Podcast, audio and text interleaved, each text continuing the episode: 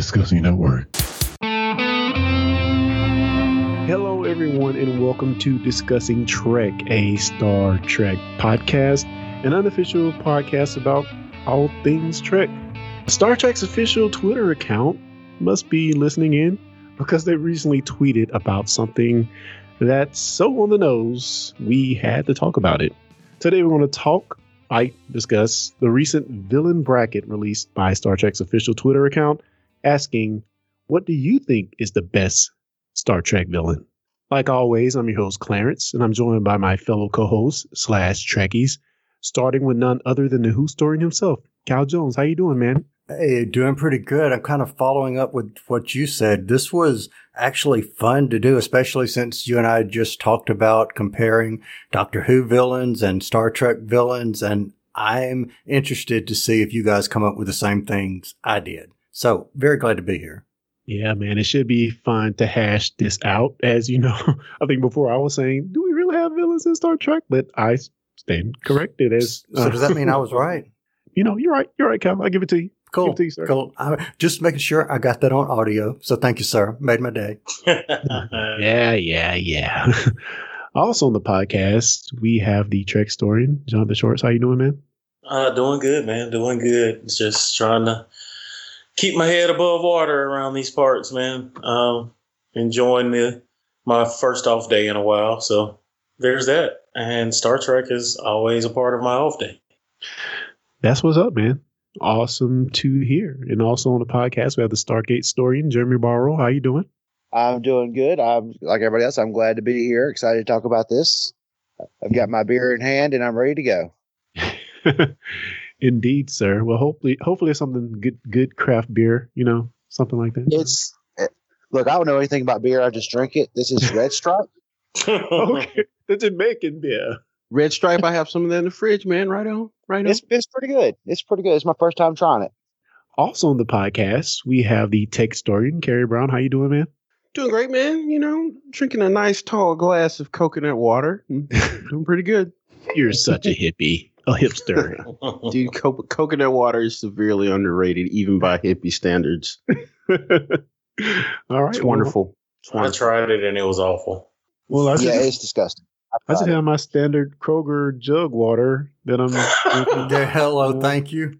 Yeah, you know, ninety eight cents a jug. You know, you know it's it's kind of like beer. Like the first time you drink it, it's disgusting, but if you just like down one, just down one, like after that, it's delicious. I promise you. Yeah. Well, that's where I messed up because I I like bought one at Walmart and maybe it was just a bad brand, but like I cracked it open, took a sip, I was like, ah.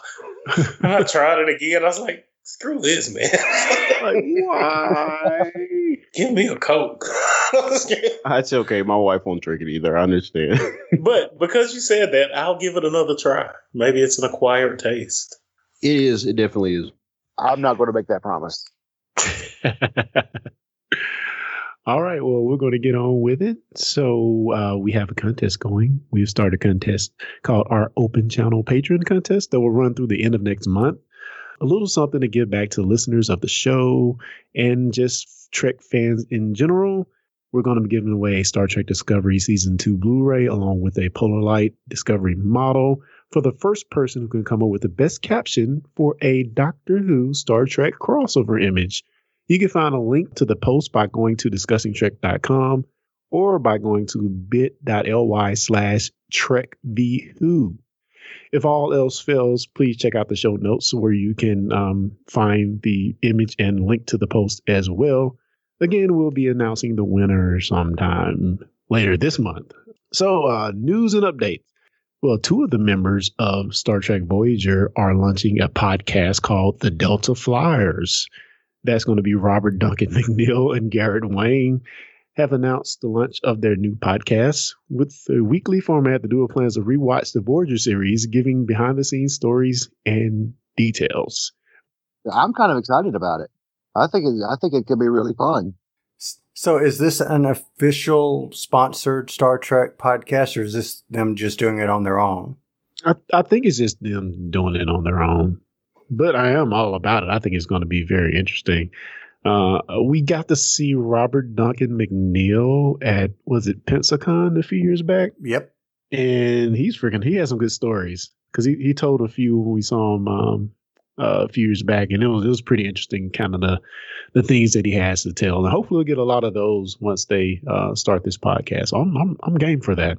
And contrary to popular belief, I, I, well, popular opinion, uh, Harry Kim is awesome, man. I'd like to hear from him. Yeah, Garrett Wang is awesome, man. He well, me and you are on on Harry Kim Garrett Wang team, uh, but but Jeremy over there, I, I just don't get it, man. I don't get it why you don't like this character. He's freaking awesome. I liked everybody on Voyager, just FYI.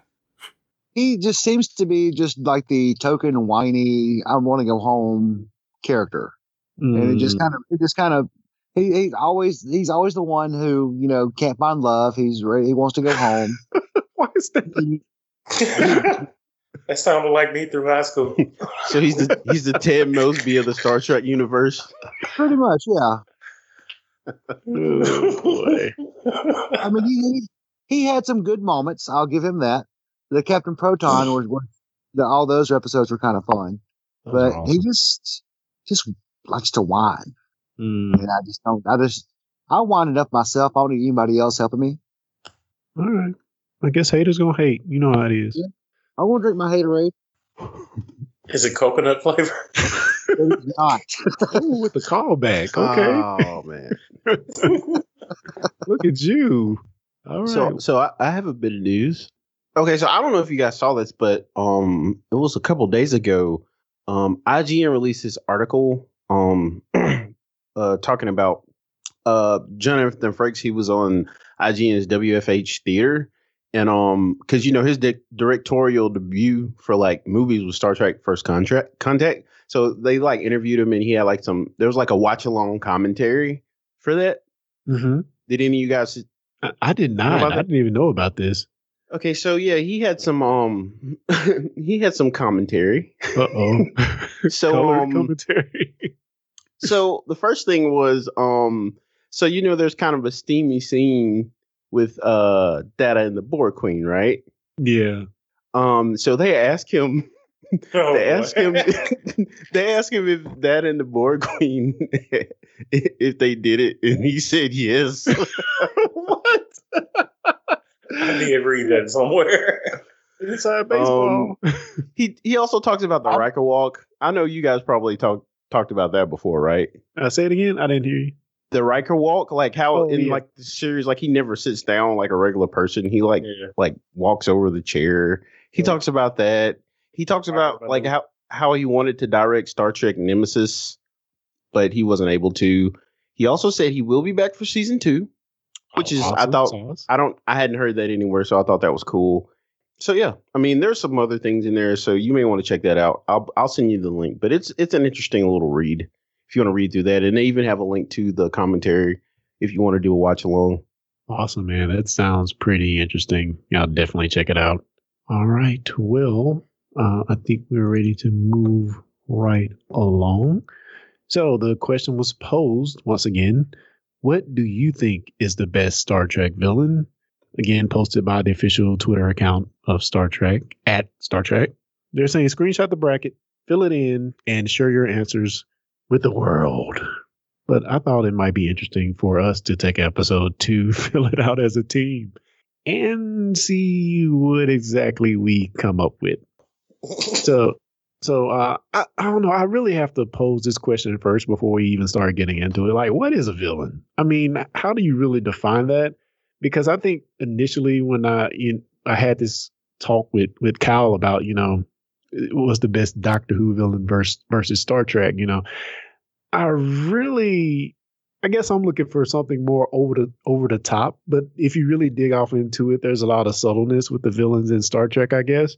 Are there true villains in Star Trek? And maybe just in general, like, do all the people, these people on this chart, this bracket, seem like true villains? So, in my definition of a villain, uh, I would say everybody in this chart would fall into that category uh, to different levels of involvement. Uh, so I kind of equate villain to kind of goes back to middle school when we were in English class reading books and stories, and you know you learn the antagonist protagonist type situation. So and, and I've always looked at the antagonist as or the villain as someone whoever has an agenda against the hero of the story. So that person would indeed be a villain in my book. So if we're whatever series we're watching, we're, we always have a clear good guy or good guys, and whatever or whoever oppose them or try to hinder them from getting reaching their goal, I consider the villain. And I think everybody in this chart falls into that category somewhere, somehow. See, I'm going to take a almost the same spin that you just took, but take it just a little bit differently. I, I will say that some people in this list will definitely fall into the villain category, but I think some of them will fall into the antagonist, whereas we're looking at it from being with the Federation as the protagonist. They will be the antagonist because of the situational context. And Clarence, I think that goes back to yes. what you were saying as being the difference between the Doctor Who villains. These are more situational type uh, adversaries, not necessarily they're out simply because I'm going to take over the world kind of thing. Yeah. Yeah. It, and I, I certainly get the sentiment like one, what teams, unit, groups, countries, hero is another's villain, you know, that definitely holds true here. So I'm just read the definition. I just Googled it real quick a, a cruelly ma- malicious person who is involved in or devoted to wickedness or crime, scoundrel, a character in a play novel or the like who constitute an important evil agency in a plot. So, uh, pretty clear there. But, well, oh, I want to pose this other real quick question before we just start to break down this bracket. Who has the better villains? and this time I'm going to give you three franchises to choose from. And just pick the one that has the best villains. Star Trek, Star Wars, or Doctor Who? Star Wars. Star Wars. I mean, wow. the reason I say Star Wars is because you know Jonathan and even um Kyle kind of hit on this. Like, I see most of the villain, the the, I see most of the the people in Star Trek as like antagonists because like I don't necessarily see them as villains. I mean, like I'll give you a good example. Star Trek. I don't see Darth Vader as a villain. I see him as an antagonist. The Emperor is the villain. Like, I mean, yeah, because the Emperor just wants to like see the world burn, you know, like like Joker in The Dark Knight. Like he just wants to see the world burn.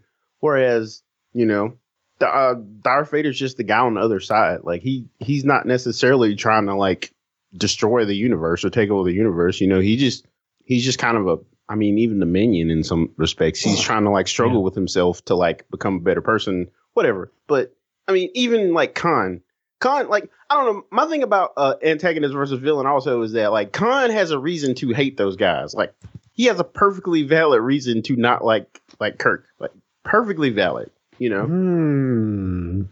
I don't I know. We'll get into I, it. We'll I feel that it. way. You know, and th- and that was the other thing I was going to get into. Like an antagonist can become a villain, but my favorite types of villains are villains that you know I can look at them and be like, you know what, if I was in that situation, I probably would. I probably would have done the same thing. You know. Yeah. Case in point, I like Doctor Doom. Just saying. Well, Cal, you always like the evil people. so, nothing new there. Say something uh, nice. True. I don't. I, so your question was which series had the which franchise had the most villains? Or the, the best or the best. Uh, and okay. best I know is uh subjective, but what do you feel is the best villains? Yeah, that's all, I, I do get. I, I understand Carrie's point. Like one hundred percent, I agree.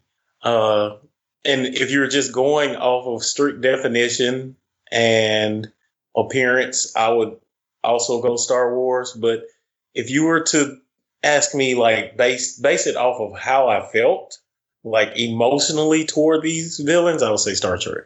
I think I'm going to have to agree with you, Jonathan. I I'm I'm sitting here and trying to in my mind validate why Davros is so much better than the Emperor, and I am point by point seeing things, and I, and I'm at a draw. I mean, I, I mean, I'm at a total draw. So I'm just going to plead the proverbial fifth on that and not answer the question.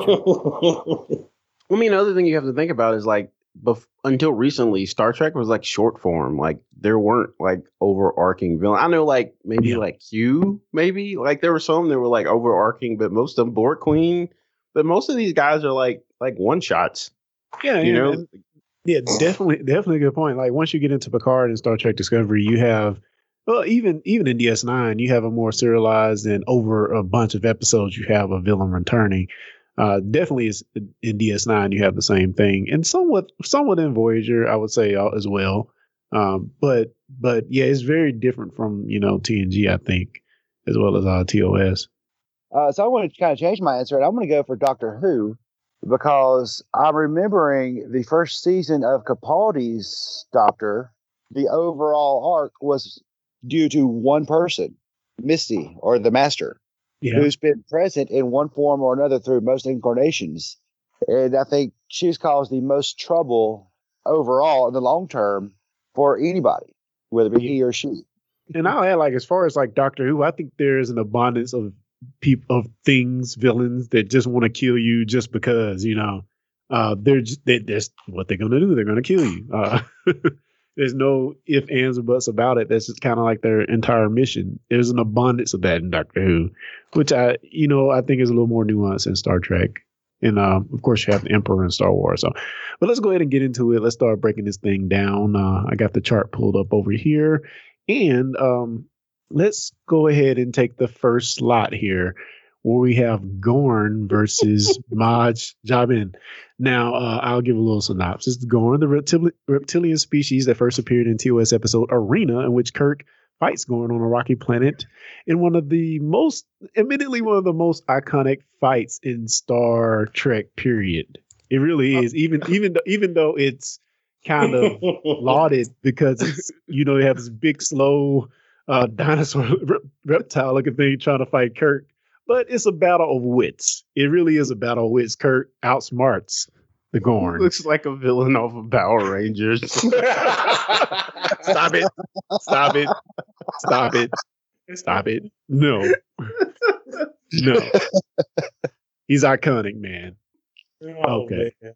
And versus Maj Jabin, uh, I'm probably saying that wrong, but this guy, he's kind of forgettable. He was in the um, the caretaker episode. He was the uh, Kazon on the planet. Janeway made a barter with for water, and then he shows up again. The Chakotay blows up their ship.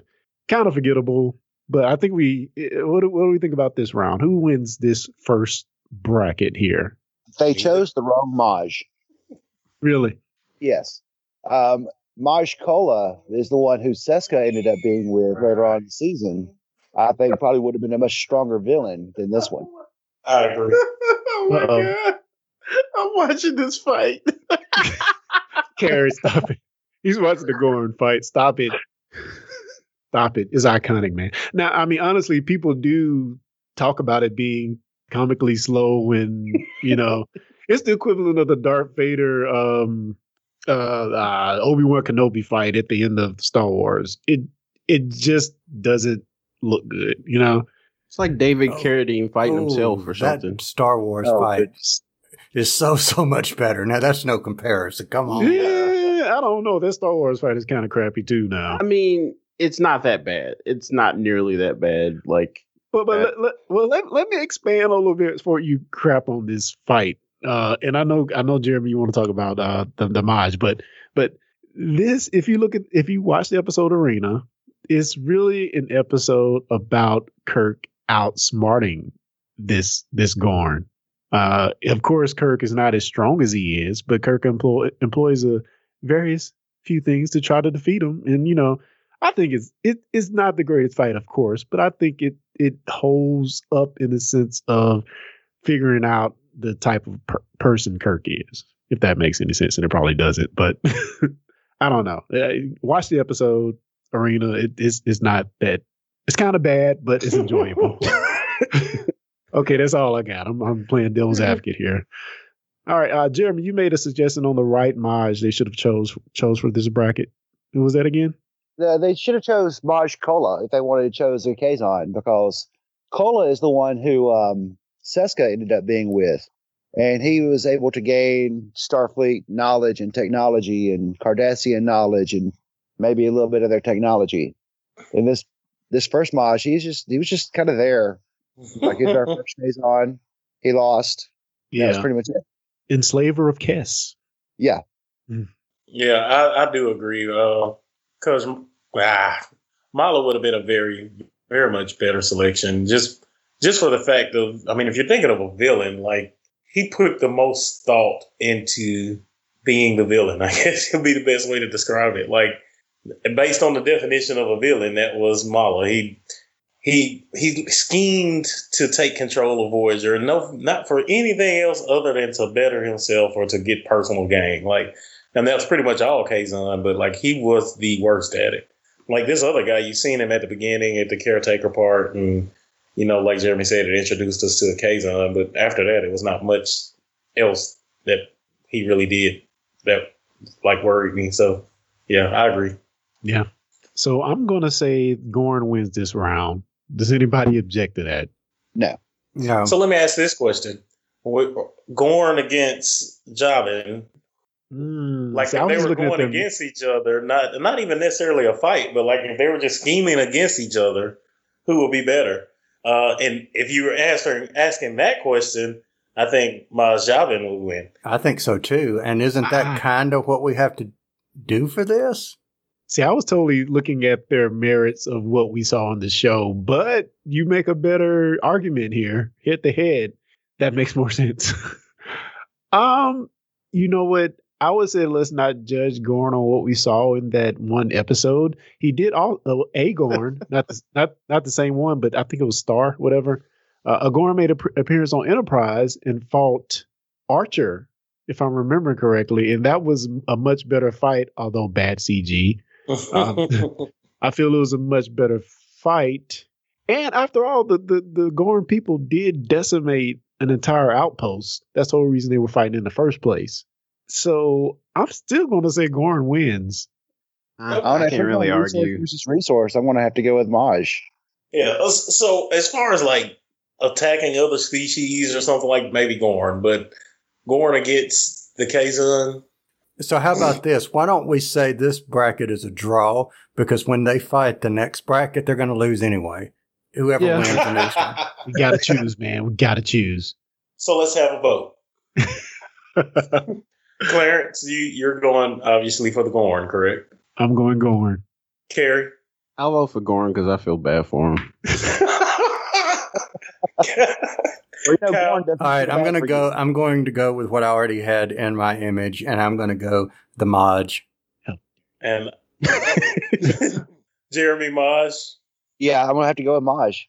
And I'll go with Maj as well. Wow. Mutiny on our hands. Unprecedented upset. wow, Maj Zhaban wins this round. I did not expect that. All right. Oh man, this is like a upset from the beginning. All right. In the next bracket, we have the Borg Queen versus Control. The Borg Queen serves as the central nexus for the Borg Collective. The name was dubbed by Seven's father, Erin Hansen. The purpose of the Borg Queen is to bring chaos, order to chaos, and the Borg Queen can be characterized by her ruth- ruthlessness, in the pursuit of perfection. On the other side, we have Control, Section 31's threat assessment computer gone rogue. Well, at least went rogue in Discovery, embodying Director Leland as well as others as a computer program taking physical form in a pursuit to make a more perfect Federation, which unfortunately meant the acquisition of the Karen entity data and subsequent decimation of all sentient life. so, who wants to go first? I just want to say I'm a Star Trek noob, and even I know Control doesn't deserve to be on this bracket. That's all I want to say. Borg Queen for the win. Mm. At least in this, in, at least in this bracket. Wow, mm-hmm. this might be harder than I thought. Jeremy, John, I'm going to uh, go with Control. Ooh, man. Threw you off there, didn't I? So here, here's my problem. Like I mean, right now we're not really sure. We may be talking about one and the same thing maybe. here. Maybe. Uh, I, but I still think they're related, John. I'm with you on that. Yeah, so I mean, it's hard. It's hard with that in mind. It's hard to make a conclusion. But based so, on what we know now, so based on what we know now, I am going. I'm gonna have to go with the Borg Queen. Yes, thank you. Mm. I'm not gonna tell you why, but I don't want to waste time. all, I, all I gotta say against the control is it control didn't really do anything.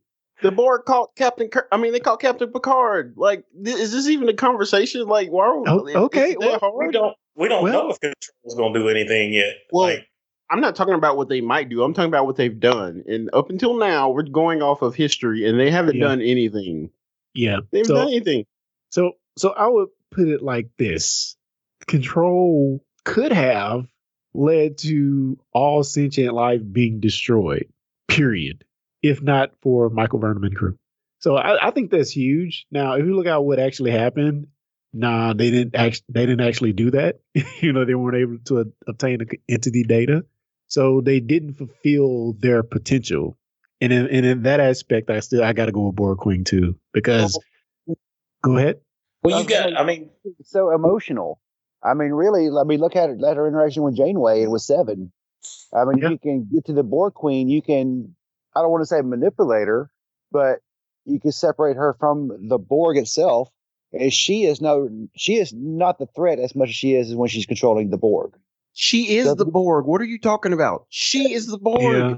But but she is very emotional and can get irrational, and you can play on those to your advantage, which is what Janeway did.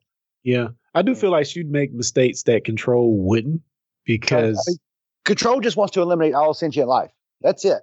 That's their single solitary goal. The Borg wants to achieve perfection, and that changes depending on yeah. how they, on who and how they assimilate. This is a much harder thing to accomplish than just eliminating everything. right.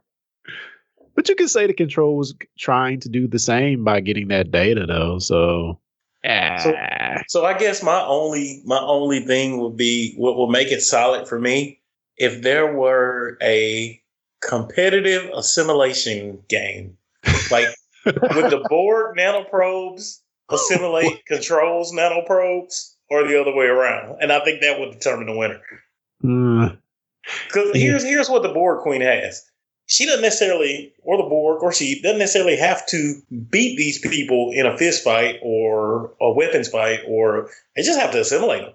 And I think about- the same goes for Control. So the point is, if Control tries to take over the Borg Queen, Borg Queen, or the Borg Queen tries to take over control, who will win? But I mean, I don't even agree with that fight. That's just like saying LeBron's better than Michael James, but uh, like just like saying LeBron's better than Michael Jordan because he could beat him in a fist fight. Like it's not who's strongest, it's who's greatest. Like it's not the same thing. Mm. Uh, boy, this is harder than it should be. I, I, I'm willing to go with Borg Queen on that. I'm willing to to say Borg Queen wins this round, unless you have any strong objections. Let's go for it. Yeah, I mean, I'll get, I'll, I'll back up. I'll go Borg Queen for for the sake yeah. of. All right. Well, let's let's go to the next round. I think this one will be pretty easy. we have Khan Khan Noonien Singh. The room for all eternity. Portrayed by Ricardo Montalban first appeared on TOS episode Space Seed, which is a fantastic episode in which uh, Kirk. It's funny because I, I kind of feel like that episode is um, if you have like an evil version of Kirk, but just super and better. Because because it's really a, again it's like an episode of like wits them going head to head in wits. Uh, you see you see um, Khan being very much the player type character that Kirk has been on TOS for the longest. I, I just really love that. It's an excellent episode if you haven't seen it, called Space Seed. But then, of course, uh, his character makes a, an appearance again in the what many consider consider the best Star Trek movie, uh, The Wrath of Khan. Great movie. Versus Adar Ruafo. I don't even know what's his name. Ruafo was the leader of a banned group of people, the Son'a, and applied to take revenge on those who banished him. He attempted to harvest the metaphasic radiation in which reinvigorate the Son'a. So, what do you guys think of this matchup? Is it even? Do we uh, talk about it? That's six and say. Is it? Even we don't have talk. to talk about this. God. Like I don't even remember this Ralph Ralph, Ralph Rufio. Who? So, so I, I, think he's in the movie Insurrection. If I'm yeah yeah. So yeah, he was in one of the Next Generation movies. Yeah, so he was he was basically in a group of banished people that wanted to re- come back and reclaim the this kind of metaphysic metaphasic energy that allowed the people on the planet to live forever, and they were going to relocate the people unbeknownst to them and uh, Picard kind of stepped in and saved the people, which you know. And this is another case of uh, the Federation doing something stupid. they were teaming up with this guy, so he was actually smart enough to team up with the Federation to relocate these people. Um, so you know, I got to give him credit on that, but still, uh, he, he doesn't compare to to the uh, iconic Khan. No. All right, that was an easy one, and we'll move on. So next we have Kai Winn versus Gul Madred. Now, this is an interesting matchup here. Kai Winn, Bajoran religious leader, first Kai of Bajor elected after the Cardassian occupation, arrogant, treacherous, uh, hater of Commander Sisko. uh, and and and I guess in the most glaringly um, thing that shapes her character, um, shunned on by the prophets. She she sought sought the prophets, but they didn't seek her. Um, and she was just pretty much hateful of of Benjamin Sisko because the pro- prophets sought him and entrusted in him and gave him these visions, all this other stuff, and she was kind of left in the cold. You know, someone that was devoted to to the religion, but not seeing the grace of the prophets. So that's that's huge there. And on the other side, uh, we have Gul Madred. There are four lights. so, man, what what episode was this? Command Chain of Chain Command? Of command. Capturer, drugger, torturer of Picard field and tipped to uncover Starfleet's defense operations. He employed unique tactics, which he felt stripped his victims of their humanity. Uh, he repeatedly showed Picard four bright lights, telling him there was five. Refusing to submit resulted in more torture. Mm. And he also was part of the the high-ranking family in Cardassia that helped Gul Dukat uh, gain control. Ah, did he make an appearance in DS9? He did not. He was mentioned. Dukat mentions him as someone that helped him come to power. Yeah. What's What's interesting about this? I think this is like another one of those moments that shapes Picard you know, we probably should have talked about this episode when we talked about our uh, discussing Picard series. But that being said, um, I don't know what you guys think. Who wins this matchup? It's a pretty pretty close one, I feel. I'm gonna go with Kai Winn. I'm gonna second that. I'll defer to you guys on this one because I remember the other scary looking dude, but I don't remember him. I remember the other guy, Dukat. I don't I don't know that guy. Yeah. Well, I, I listen. you you guys all have heard me say how much I hate Kai Winn. So I'm gonna go like watch watch DS9. Just watch it through one time, and I promise you, Kai Winn will be your most hated Trek character of all. And not like because she's bad, because she's so good at being that character. Like just off of my hatred for her, she wins this battle. Um, head to head, probably. I think she she would even win head to head. Just Man, she so. is she's conniving, like, and then she does it in the guise of good. You know what I mean? Oh, those are the worst. I was going to say those are the absolute worst. A villain with a brain. She yeah. orchestrated the, the destruction of a classroom to prove a point. Right. Dare I say, dare I say, Kai Winn is the Carol Baskins of the Star oh. Carol oh,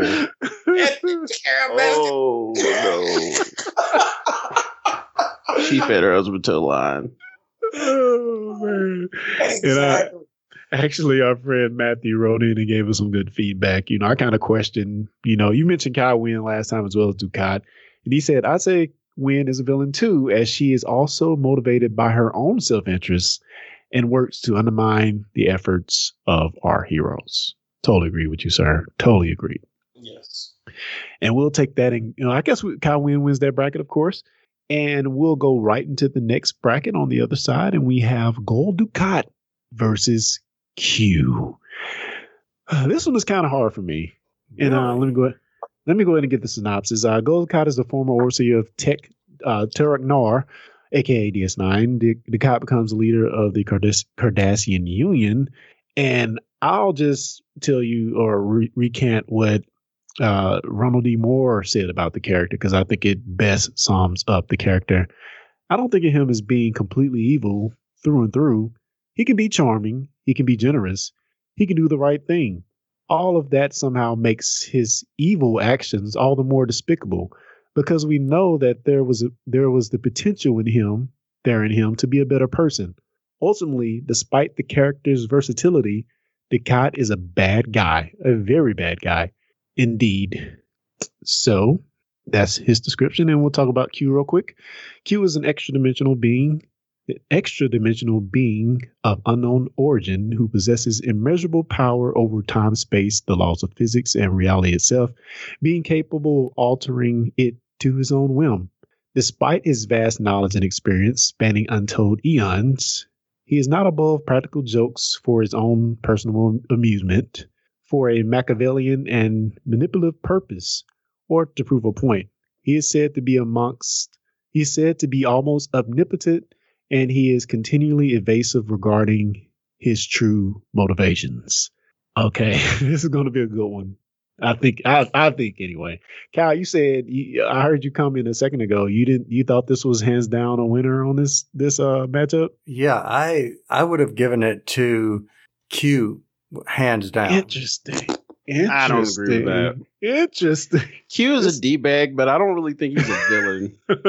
yeah, yeah I agree. He, he's an annoyance, but I never saw him as a villain. This is what I've been waiting waiting for. What about you, John? Okay, so uh, you you go about this. I agree with I agree with everybody else. Like just on being a villain, Gul Dukat has that hands down, hands down. But if we went to a point where Gul Dukat versus Q, like really, with some with power like Q, he could dominate this entire chart. Like yeah. yeah. You know what I mean? But that's not his goal.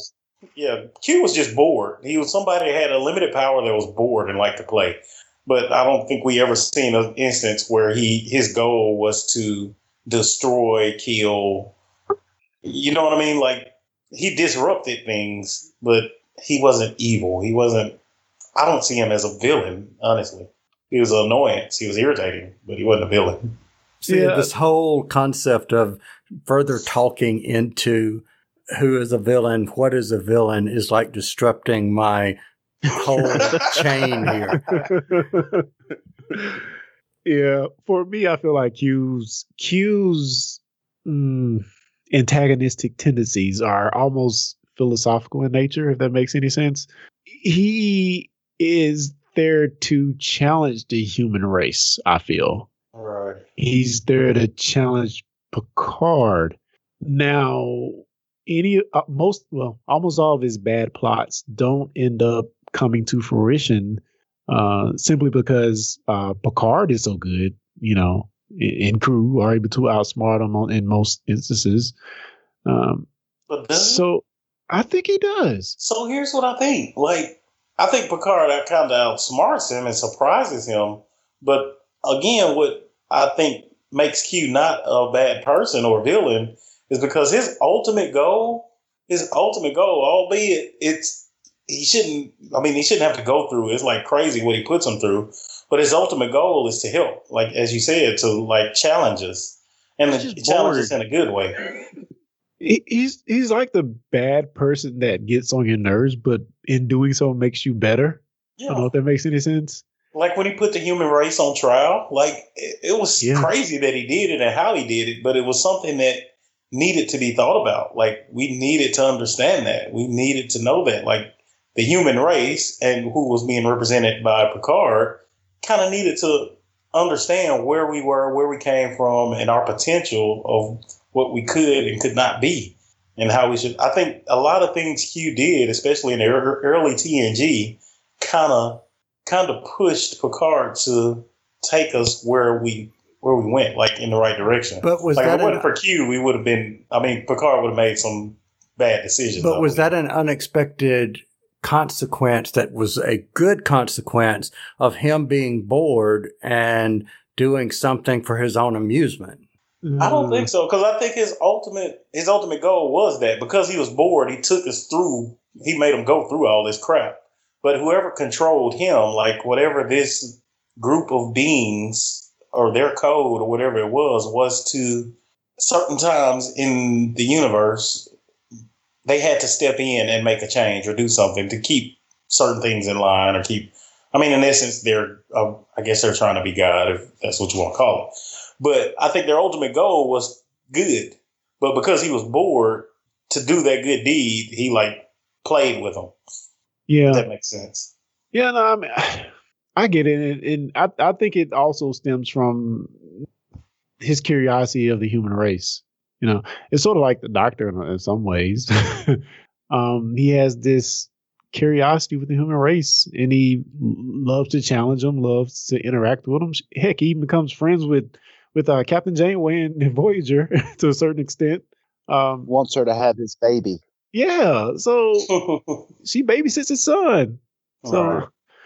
I don't know. Uh, I don't see him as a villain. I just can't see him as a villain.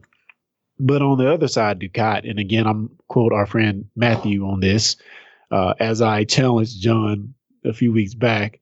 He says Dukat was was responsible for the death of millions of Bajorans as prefect during the occupation. He played a key part in the Dominion's alliance with the Carda- with Cardassia and helped start the Dominion War and tried to destroy the prophets in the wormhole. He's definitely a villain. And yeah, you're right. you're right. I think what's so unique about Dukat, he's he's that charismatic villain. Um you see the potential in him, but you ultimately know he's still a bad guy, you know. Um and you you see you definitely see where he has potential to change for good, but he just can't help himself. He really can't. But I think that's pretty much all Cardassians. So like they they all have this swagger about them that kind of makes them likable in a villain. You know what I mean? Like it's a villain you like. Like I think he did just as much bad crap as Kai Winn, but I didn't mind him. I like seeing him. But Kai Winn, I just hate Charisma. charisma. There you go. All right. So are we saying Dukat wins that? Yes. Handily. Yeah. All right. So next we have uh wow. Nero versus Kruge. So Nero was a Romulan miner operating in the 24th century and captain of mining vessel Narada. Just think J.J. Abrams reboot movie. Now, I will say what I find interesting about his character. He plays into the whole time debacle, the mel- melding of the new cast to the old cast. If it wasn't for him and his actions, we wouldn't have that. So um, I think that's cool about him. And he did kill Kirk's father, so you have that too. So, and on the other side, we have Kruge played by Christopher Lloyd.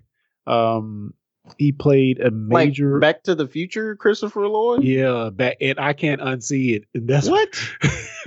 Look at some clips online. I can't unsee it, dude. I just hear uh Doc every time he talks. But he played he played he played Klingon. He played a Klingon trying to obtain the Genesis device. That's Star Trek three, the search for Spock. That's the movie he's in. Uh so um, you know, a lot of what's that? Great Scott, Marty. Yeah, so so he was trying to obtain a Genesis device. Um, again, if you watch Star Trek two, it kind of plays into the whole Genesis device thing, uh, which Kirk's son worked on. Whole story there. Um, and and he was trying to bring that technology because he saw it as as while they while the Federation wanted to use it as a planet terraforming technology, he wanted to use it as a weapon, and so did Khan for that matter. Um, and yeah, so so that's kind of where we sit there. Again, while I think Kruge's rendition in Star Trek 3 was good, for me now looking back at it, I can't I can't unsee uh Doc. and for that reason it, it, it just feels weird. But he does a great Klingon. I'll give that to him. Any any thoughts on this matchup? Nero. I want to say Nero because he just has so much anger, and anger is a strong motivation for villainy, whether it be right or wrong. I mean, his his hatred for Spock is just has no depths, has no ending. And what's a better motivator than to have your planet destroyed by a supernova? I guess. I mean, he's. I mean, he waits for what thirty something years to get Spock again. Yeah, I don't know, man. Either one of these I could give or take. so kind of taking watching it, the clip. So uh, kind of taking. Oh, go ahead. Sorry. I was just gonna say after watching the clip of Kruge, yeah, I've forgotten about that. He, he does. He sounds exactly like Doc. Jesus. but this predates it, so we can't fault him for that. But still, watching it now is just. yeah, Nero for the win, man. I, I like. He was by default. yeah. And this Kruge is so single, like I don't know. It, it, just he wasn't a big deal. I mean, it was a big deal. I mean, we lost the Enterprise because of him, but yeah, uh, like he he wasn't that big of a threat, really. Wasn't it directed by Leonard Nimoy? It was. I want. Okay. Huh. All right. Well, let's move on. We'll say Nero wins that round, and then next we have Shinzon versus Narissa. Shinzon was a clone of human. Okay, you don't even have to read all of that. Yeah, I'm gonna go with Jonathan there. Shinzon. Hey. Shinzon. It's like we don't have to know. It's, nobody want to take up. Nobody want to take up for the Tal Shiar Colonel Narissa. Nope. He could say that Bane quote to her, and then that would be it. Ah, Shinzon, it is. He adopted the darkness. born in it, molded by it. And next, uh, I think this was the easy one too. We have Dr. Soran, Dr. Tolian Soran versus Dolim. And I don't even remember Dolim. He was on Enterprise. He was a Xindi military officer in, in um, Enterprise. I do not remember him at all. he should get an L for being on Enterprise. hey, hey, hey. I agree. That that wow. That show was not that bad. Like I see Dolim like progressing through this bracket Dolomite. What is Not Dolomite. I, I see Dolim progressing through this bracket. I don't know, man. If he got those karate moves like Dolomite, he might get Soran. He might get a run for his money. Way down. Okay. Listen, this guy. Uh, I just give you two examples of why I would go for Dolim. You're serious? Yes. Okay, let's hear it. Oh, oh cause oh, oh, okay. Number one, this guy's son was born with a deformity and couldn't serve in the Xindi military, and he killed him. That's he killed his son because he could not serve in the military like his father. Number mm. one. Number two, he was the main push for this weapon that actually killed millions of people. They released this weapon in Earth and like cut a swath through a swath through Florida that killed millions and millions of people. Didn't it kill Trip's sister? Yeah, and he's doing it again. That was just a test run. Wow, how did I remember this guy? This was a whole season. I mean, a whole uh, yeah, it was a whole season arc. The Xindi episodes. Doomsday Whip and yawn. Enterprise like, yawn. His hatred for Earth and for humans, man, supersedes anything I, I, yeah, I yeah, I, yeah. I kind of, I got, I got, kind of got to go with you, man, because when you think of uh, Soran, he's pretty much just want to get back to the Nexus. You know, right. if he if he could do it without killing anybody, he'd do it. But that's pretty much his motivation. So in that aspect, I, I think you win on this one. Anybody else? Okay, John. I just got three words. Soran killed Kirk. No, Kirk killed himself. Yeah. Don't laugh. so this is just okay. So just to prove why Sarn Sarn wouldn't be on this list at all, when Picard got to this little planet to stop him, he could have killed him. He really could have. Yep. But he didn't. Like he shot the rocks that tried to make him cave in on him when he was coming through, but it was just for the reason that he didn't want to be stopped. But even after that, like he could have really just killed him. He could have killed everybody. He could have killed Data or Geordi LaForge when he was on the ship when he's getting the weapon. Like he could have, he had the potential, he had the capability and the room to kill everybody that was involved, but he didn't. He just wanted to get back to his nexus.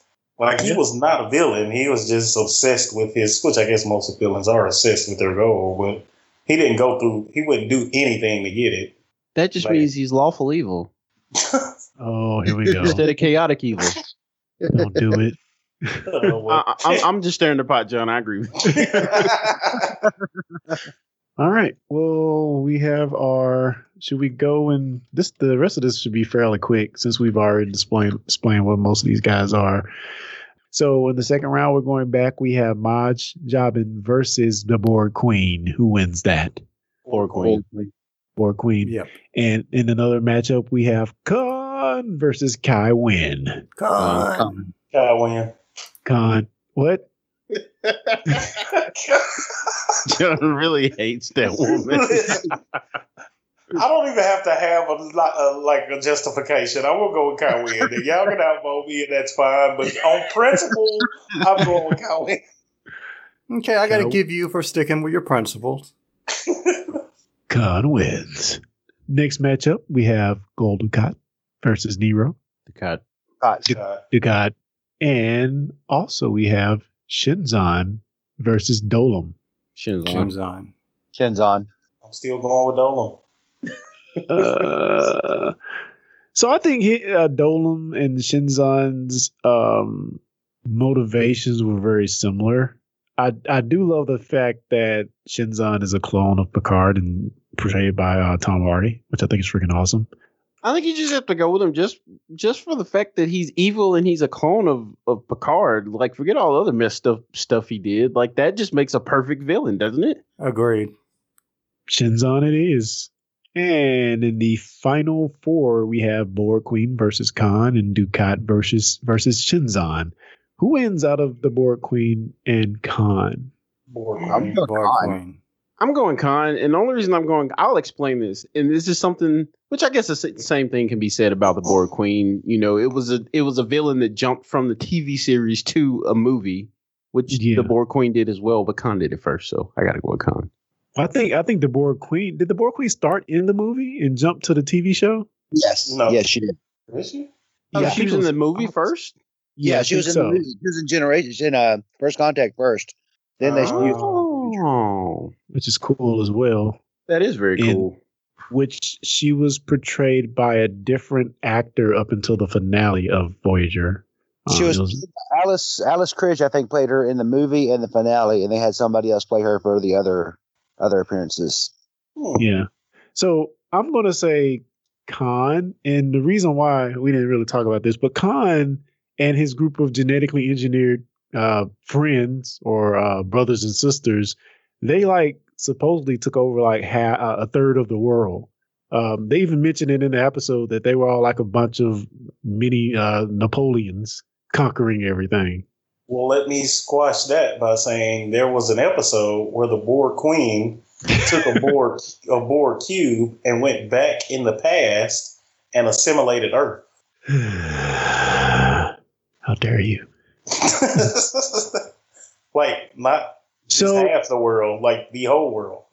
So Khan was instrumental, and his people were all um, were the catalyst for World War Three, eugenic wars. I mean, honestly, you can't go wrong with either one of these guys. Seriously, they're both bad A, bad A. So like, flip a coin. Honestly, I feel like they both have weight. But Khan laid in the cut for 15 years. Kirk banished him to a planet and he wait laid in the cut, waiting. I don't know. Yeah, but the Borg Queen assimilates worlds and species. So mm, it, yeah, I gotta go there. Borg Earth. Queen. Not just Earth, like species, entire species. She's like mm. the hmm. Covenant on on Halo. but she can't be too smart because she always get defeated. So for all of that, well, Khan was defeated. That's just one man. I, I, do like the fact that like Khan left him like to die, like like Kirk left him to die. Like I that, like there's just something about that that just that that whole like juxtaposition was just like awesome. So I don't know. I still go with Khan, even though I really like the Borg Queen. It's the ultimate revenge story.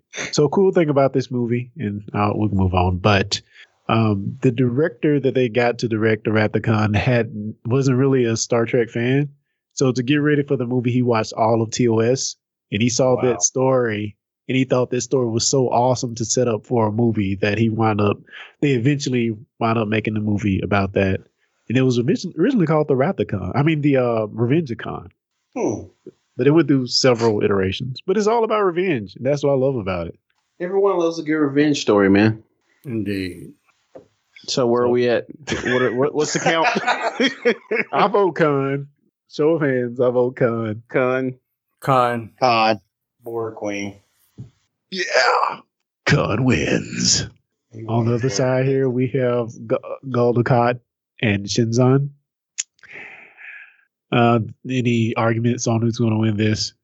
I've stated my reason for liking Shinzon, but it, I don't know if he's necessarily more sinister than Dukat is. So I'll leave that to the experts. I'll say Gul Dukat because he's more creative. Uh, I second that one. I said Gul Dukat for many reasons too, and and and you know we talk about the first season of Picard and the first uh, couple seasons of Discovery having these villains that expand, you know, the length of the season. Gul Dukat was there, much like Kai Winn. He was there through the entire run of DS9, and I just think that's awesome unto itself to have this reoccurring villain um, to keep showing up in in having a lot of character growth, man, a lot of character growth uh, across the years. So I, I, I think you just have to choose him over Shinzon. Hmm. Yep, I like that. Here we are in the finale, guys. well, just going back one step, the Borg Queen showed up more than Khan. I'm just saying. What? John is salty about the Borg Queen. the Borg Queen win the Khan had an episode at a movie. The Borg Queen's been in a movie in like five episodes. Had two episodes or two movies. Okay, we'll see. Let it go, John. right. I digress. I digress.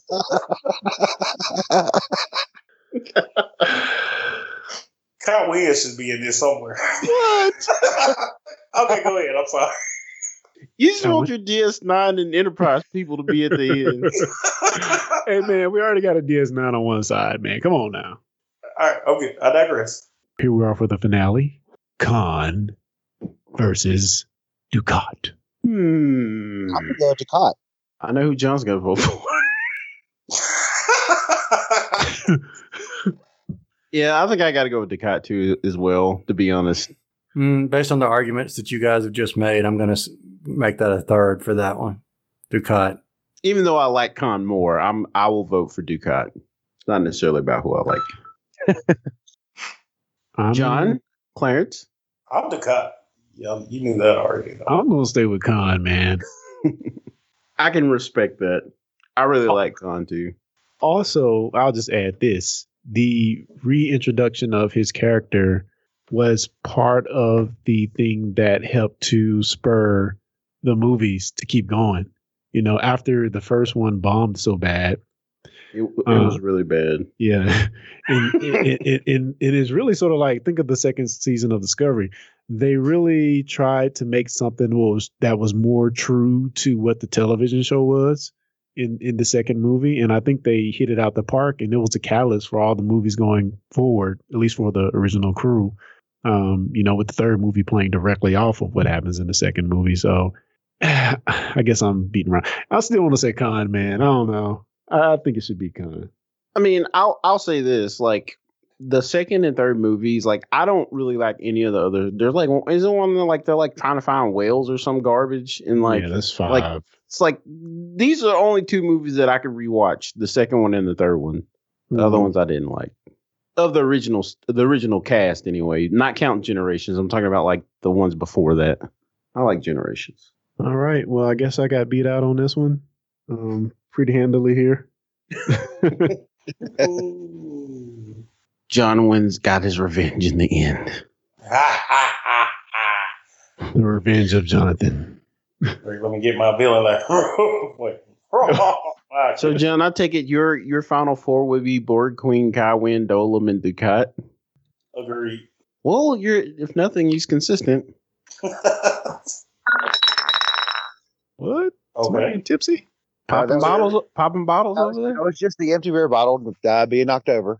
That's reaching for my coffee. That's the championship celebration. That's how you know you've had too much. one, sir. I've just had one. uh, All right. Okay. So I, I have a question. I have a question. This kind of ties into this. Yeah, who, Who is not on this bracket? Because y'all, you guys know way more about Star Trek than I do. Who is not on this bracket that should be on the bracket? Interesting. Oh. oh man, I don't know his name. What's the name of the What's the Equinox? What's the name of the crew that the Voyager met in Delta, Delta Quadrant with the rogue captain? Captain Ransom. Oh, yeah, yeah, I would put him on there. I would put. I'm trying to think of somebody from the TNG era. Oh. Uh, it's actually a lot of people you can put from TOS. To be honest, Seska on the list. Yeah, yeah Seska. Yeah, I agree with that. I agree with that. Shouldn't the guy from Discovery, the captain, the fake captain, shouldn't he be on? I feel like he should be on there more than Control. Lorca, yeah, yeah, Lorca. Yeah, Lorca definitely should be on there. He was a great villain. You can so, even say the the synth. Well, not this. Well, yeah, I guess it's hard because well, the I guess the Romulans are always villains. So I would have put O before I put Narissa on here. To be honest. Yeah. Because O infiltrated the Federation. Definitely. It was like a a freaking yeah. Commodore. She was more of a villain than Narissa was. I feel like. So I know who we left out that I think should have been there. Who was uh, that? Lore. The, fo- the founders. Lore. Lore. Yeah, the founders. Yeah, the founders. Lore. Uh, what's the what's the um what's the other group beside the, the founders? Um, the Ketracel White. The Jem'Hadar? Jim Hadar, yeah. Well, the leaders for the Jem'Hadar, What were they called? Oh, the Vorta. Vorta, yeah, the Vortica. I guess yeah. DS9 got so many, man. Oh gosh, it's it's a plethora of villains on DS9.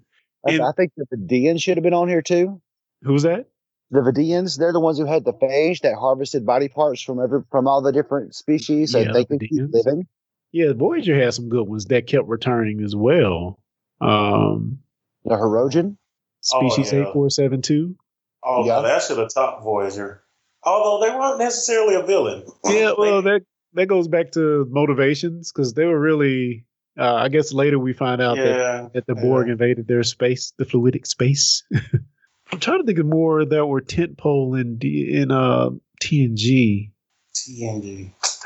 Uh, there's there's a lot. You there's the um the was it season two? You had the worm things that tried to take over um Starfleet. Worm things. The the parasite things that crawled up in your neck. you know. What, you know thank, thank, you for finishing that sentence.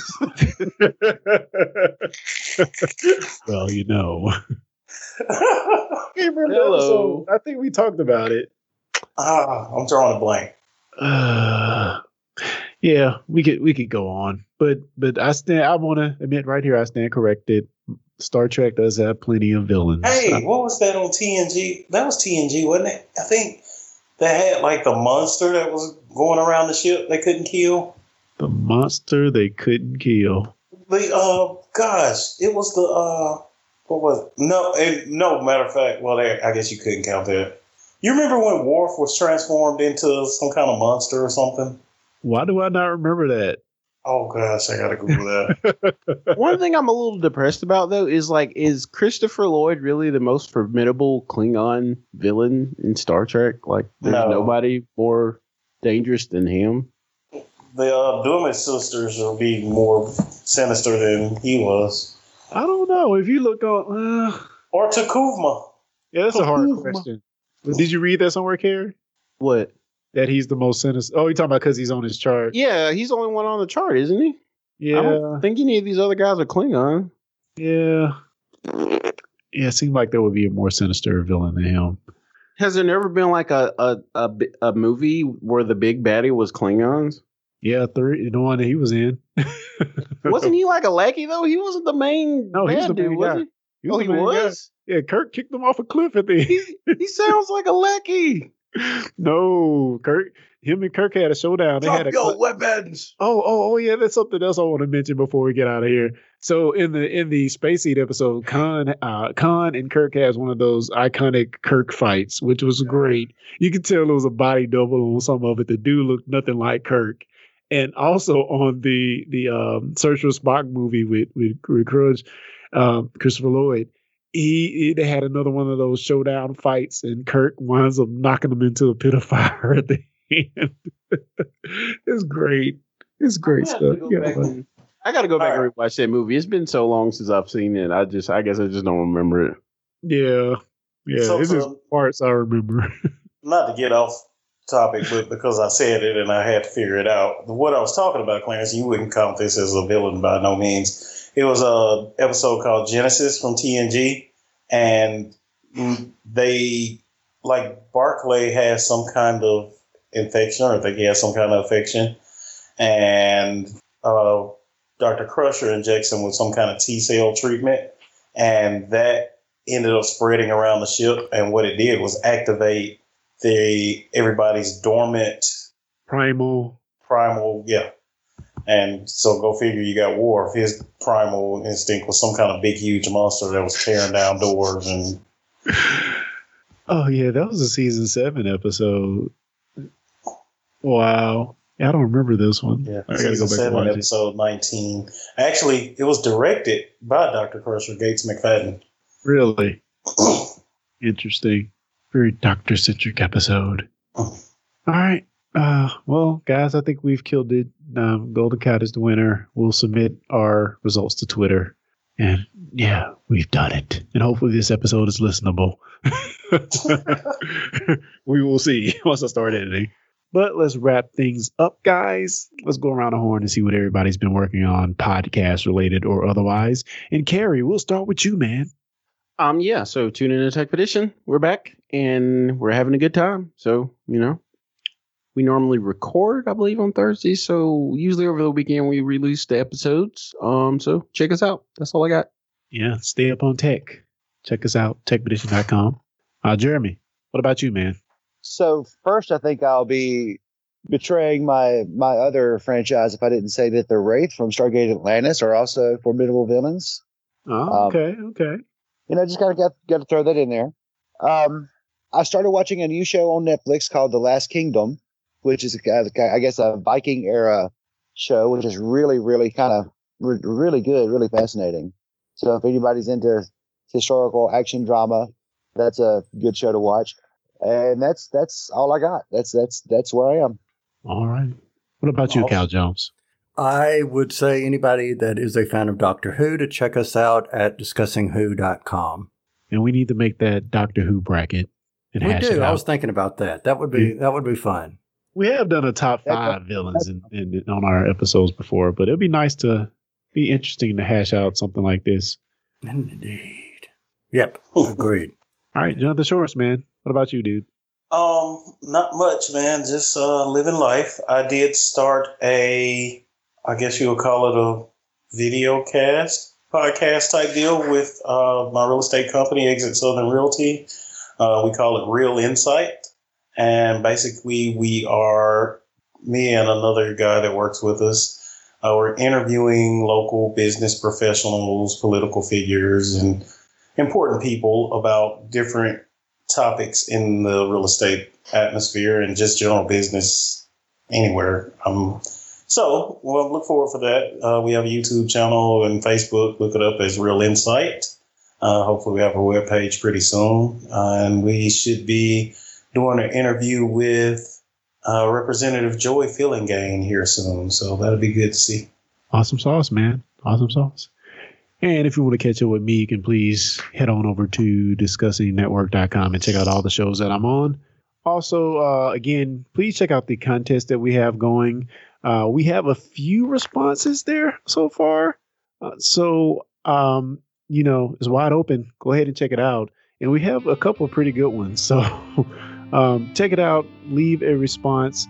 Your best caption for the Doctor Who Star Trek crossover image and again, the winner gets a Star Trek Discovery Season 2 Blu ray as well as a Polaroid model, Star Trek Discovery model. So, you know, good stuff there.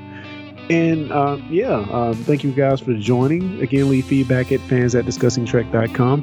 And until next time, guys, live long and prosper.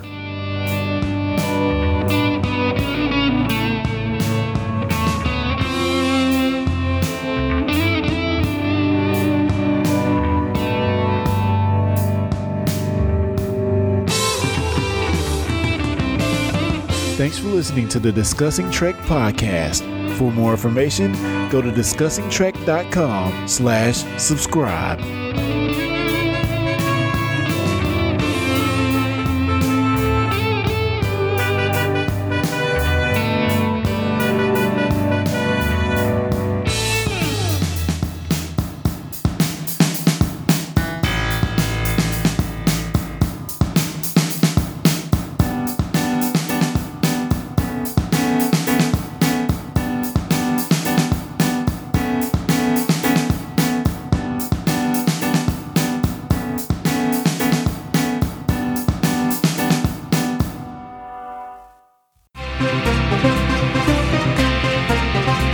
Hey guys, it's Sergio from Reality Breached. We've got a bunch of different podcasts over on our network at realitybreach.com, and one of my favorites is Shellheads, a TMNT podcast. Shellheads is a deep dive into the Teenage Mutant Ninja Turtles in ways you've never heard before. From the early comic days to the current Nick show, nothing is off limits. Jeff, from the Warp Zone Arcade, joins me to binge watch and power read through a comprehensive library of TMNT fandom. Check Shellheads out on Apple Podcasts, Spotify, or your favorite podcast app. For more details, visit realitybreached.com.